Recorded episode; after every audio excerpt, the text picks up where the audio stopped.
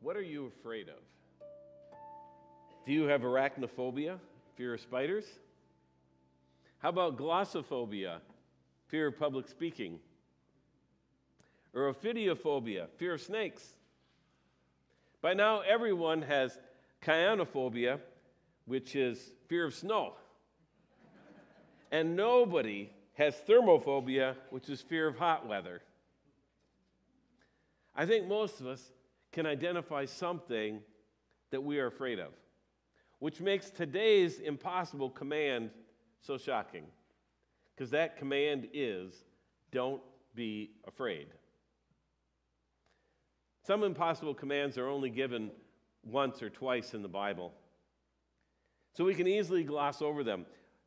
Be perfect as your heavenly Father is perfect. Well, that's only found in Matthew 5 48. Now, there's lots of stuff in the Bible about God being perfect, but that command only occurs once. The same way with 1 Thessalonians 5:17, pray continually.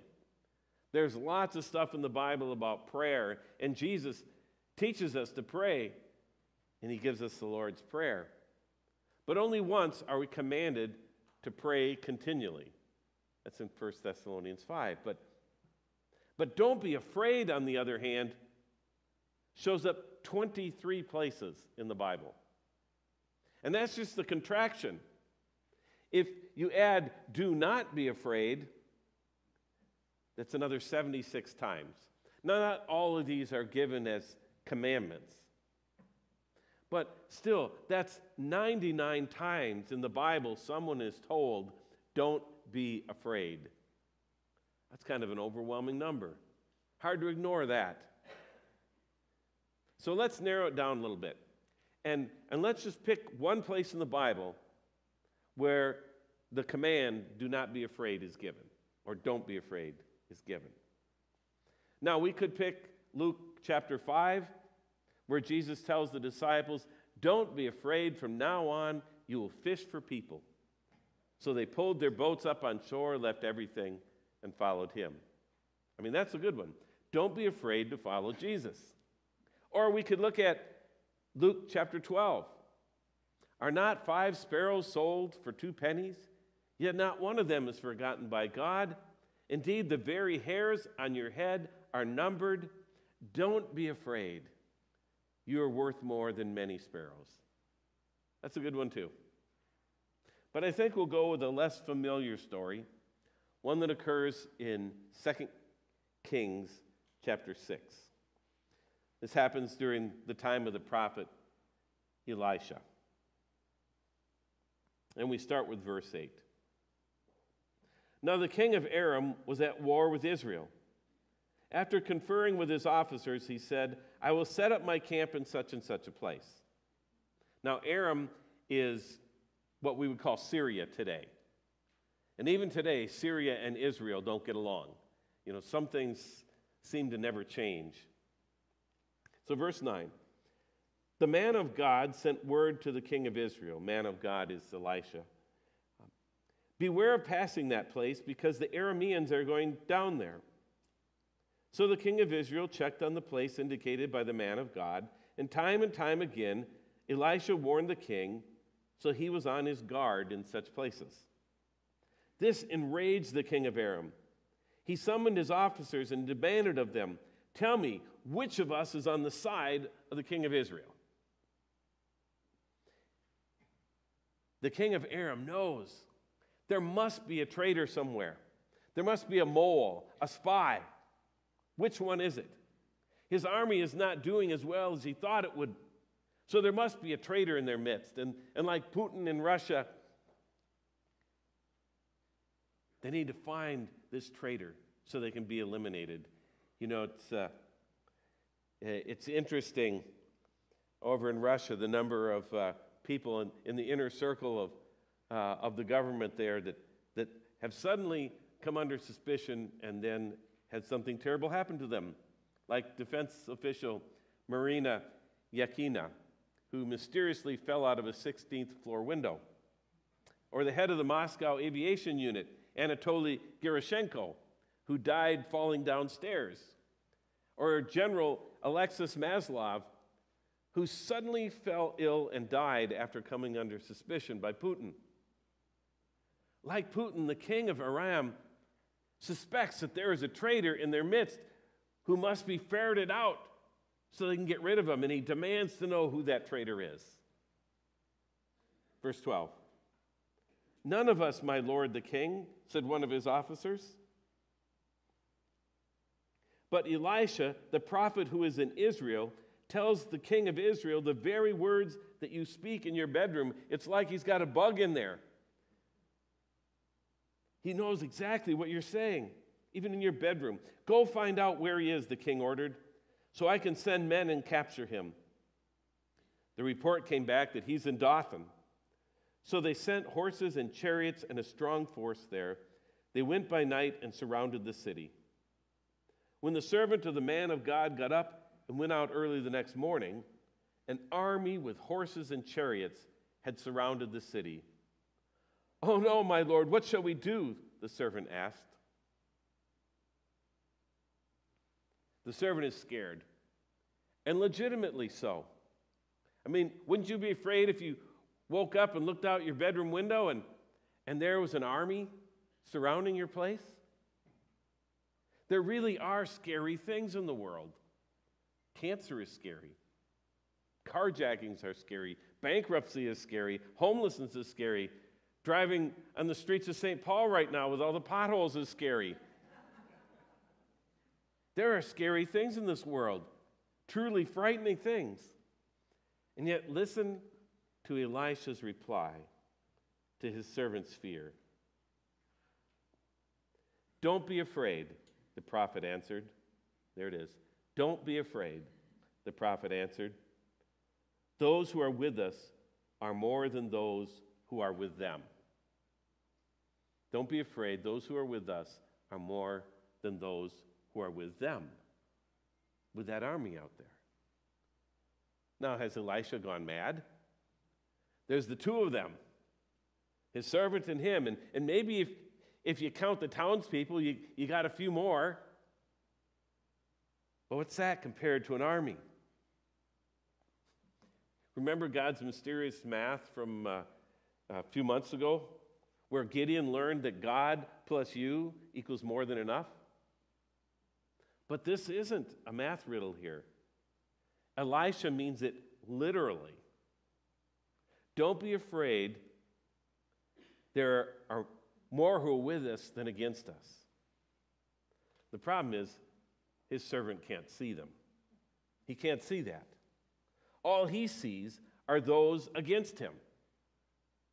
And sometimes their problems are so big and frightening that that's all we can see, right? All we can see is what's against us. And we're paralyzed by fear. And that's how it was for the servant. He's scared out of his wits. And so Elisha prays, verse 17 Open his eyes, Lord, so that he may see. And then the Lord opened the servant's eyes, and he looked and saw the hills full of horses and chariots of fire all around Elisha. The servant is afraid because all he sees are those against him. So Elisha prays for him to see the reality of the situation, that God is protecting them. He doesn't have to be afraid anymore. Now, now the problem is that the Aramean army still can't see the chariots of fire either. And so they attack anyways. And you may be thinking that what we're going to see here is a big battle scene with the Aramean army fighting these, these horses and chariots of fire and it'd be like some uh, Hollywood movie scene, right? With, with uh, lots of uh, CGI uh, graphics. Oh, what a terrible, terrible battle of destruction. How wonderful to look at it. But that's not how God plays this. Instead of, of slaughtering the Aramean army, the Aramean soldiers are struck with blindness. Verse 18 as the enemy came toward him, Elisha prayed to the Lord, Strike this army with blindness. So he struck them with blindness as Elisha had asked. And Elisha told them, This is not the road, and this is not the city. Follow me. I will lead you to the man you are looking for. And he led them to Samaria. This always reminds me of that classic Star Wars scene where Obi Wan Kenobi says, These are not the droids you are looking for. He says, This is not the road. This is not the place you're looking for. Follow me. And this whole army follows him. And of course, they are, they're looking for him. But he, he so he's technically he's not lying.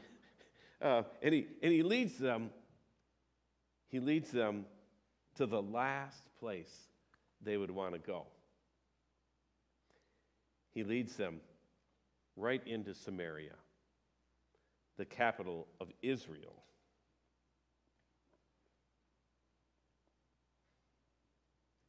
It's kind of, to put it in a modern context, it would be like if, if somebody led the whole of the Russian army uh, and they were blinded and then took them right into the Ukrainian capital of Kiev. Uh, that's the situation that these soldiers find themselves in. Now, verse 20. After they entered the city, Elisha said, Lord, open the eyes of these men so they can see. And then the Lord opened their eyes, and they looked, and they were inside Samaria. Now, I can only imagine what these soldiers uh, would have experienced in that kind of situation, right? You find yourselves in the last place that you want to be, captured by your enemy in their capital. I, I can imagine that um, that there were some uniforms that were not so clean afterwards. When they opened their eyes, and there they are. Now, that is what I can imagine, but what we know is this we know that the king of Israel wants to kill them. He wants to kill these prisoners of war that have been delivered to him by Elisha.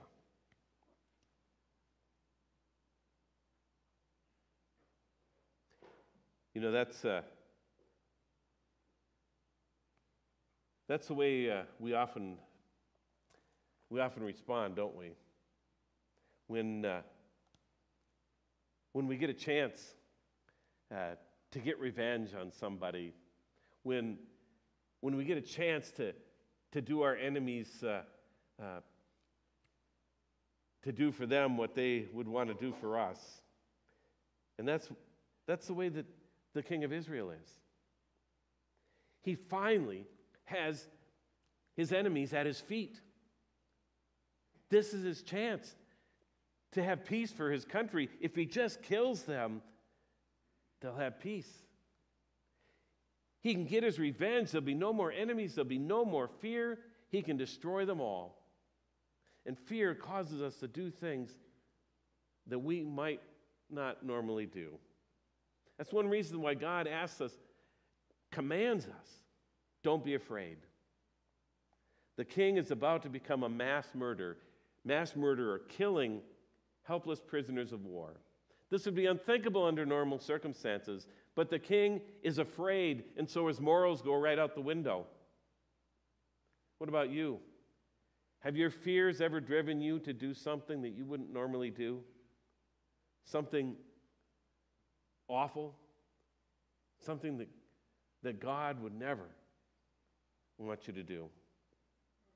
A church friend of mine was working in, in finances for a big company. And the company was doing some things that were wrong, and so he reported it. And then he started getting a lot of grief at work. And he was afraid that he'd get fired. And he had a some young kids and a mortgage. He was barely making ends meet as it was. How would he pay his bills? He had to think, he had to think a way to make himself secure. I mean, what if the company blackballed him so he couldn't get another job in his profession? So he started siphoning off money and putting it in a secret account that only he had access to. And this way, if they fired him, he could withdraw the company's money and not have to worry. But instead, he got caught and sent to prison, leaving his, his family in an even worse situation. And no one could understand how this respected church man could do such a thing. I mean, just, it seemed unthinkable. But fear can cause us to do the unthinkable, just like Israel's king.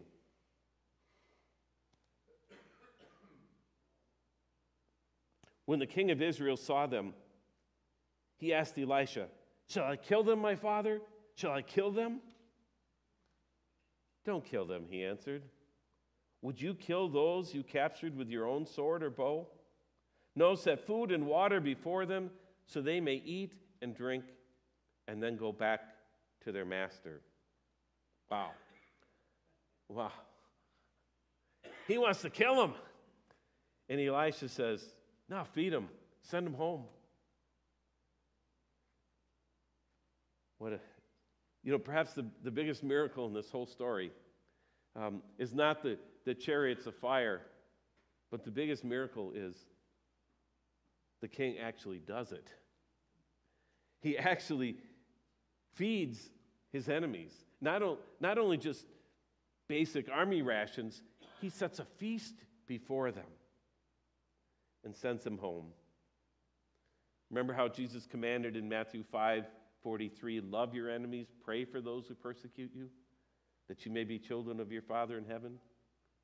Or Romans 12 do not take revenge, my dear friends, but leave room for God's wrath, for it is written, It's mine to re- avenge, I will repay, says the Lord. On the contrary, if your enemy is hungry, feed him. If he is thirsty, give him something to drink.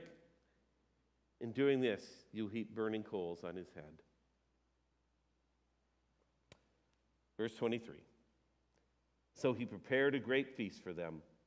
And after they had finished eating and drinking, he sent them away and they returned to their master. So the bands from Aram stopped raiding Israel's territory. In refusing to give in to his fear of what would happen if the Arameans were freed, in following God's command through his prophet Elisha, the country got the peace that it desired, and the king, too, could be at peace, knowing that, that he hadn't resorted to his worst impulses and I think there's a lesson there for all of us. When fear is in control, we do things that we wouldn't normally do. We lose our souls and our minds and often resort to violence of many kinds. And that's why God tells us over and over and over again don't be afraid. But that commandment is impossible, isn't it? Even when the king, who is so brave here, even that king later gives up all hope, gives up on God, and tries to murder Elisha when the country goes through a severe famine and people are resorting to cannibalism. Now, I'm not going to read that part of the story. I think we'll just stay in this part. And let's, let's apply those four steps that we've been, been learning uh, throughout Lent here that come from the book uh, Impossible Commands. So, what's step one? Step one is to admit, I can't do it. Honestly, God, this is impossible. I mean, you tell us, don't be afraid, but, but you created us to be afraid, at least in some circumstances. You created us to have a healthy fear. Maybe not the anxiety that we often have as well, but, but some fear is natural. Like when something jumps out at you, you're going you're going to jump back the, this morning it was dark. I, I was going towards the door, and suddenly the door comes flying open right in my face, and the cat jumps out at me. I jumped back. It's natural. We do that. Fear is natural. It's a natural response, and we can't control it. It's how we stay alive. Being frightened sometimes is as natural as breathing. And telling you, don't be afraid, is a bit like telling you not to think about something. The more someone tells you not to think about something, the more you think about it. It's called the white bear problem. It goes way back to, to the 1800s, where way back to, to the 1800s, where Fyodor Dostoevsky said, try to pose for yourself this task, not to think about a polar bear. And you will see that that cursed thing comes to your mind every minute. And modern science has proved him right. In an experiment by psychologist Daniel Wegner, people were told to, to speak every thought that came into their, to their head for five minutes, and they recorded it. Um, while they're doing this, they're also told, though, not to think about a white bear.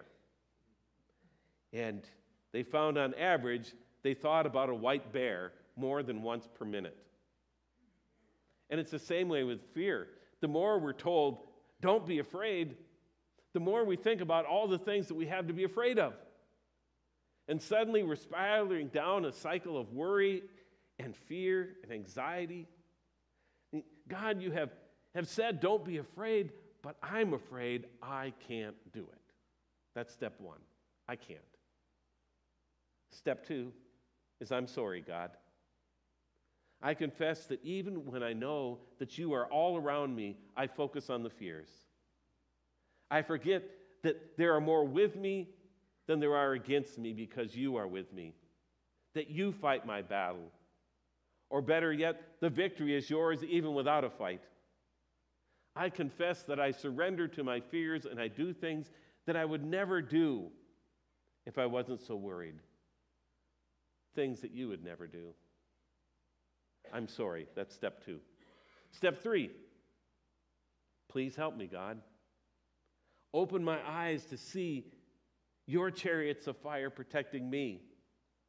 Assure me of your presence. Give me your peace. You know, Jesus promised on the night before he died to save us, he promised us this Peace I leave with you, my peace I give to you. I do not give to you as the world gives. Don't let your hearts be troubled, and don't be afraid. We can have peace and freedom from our fears when we focus on Jesus, the bringer of peace. In Wegner's white bear experiment, he found one way to help people not to think about the white bear all the time. Instead of just telling them not to think about a white bear, he told them to think about a beautiful red car. And when they focused on the red car, they didn't think nearly so much about a white bear. And when we focus on Jesus, when with God's help we can see who is for us, well, then we don't worry so much about who is against us.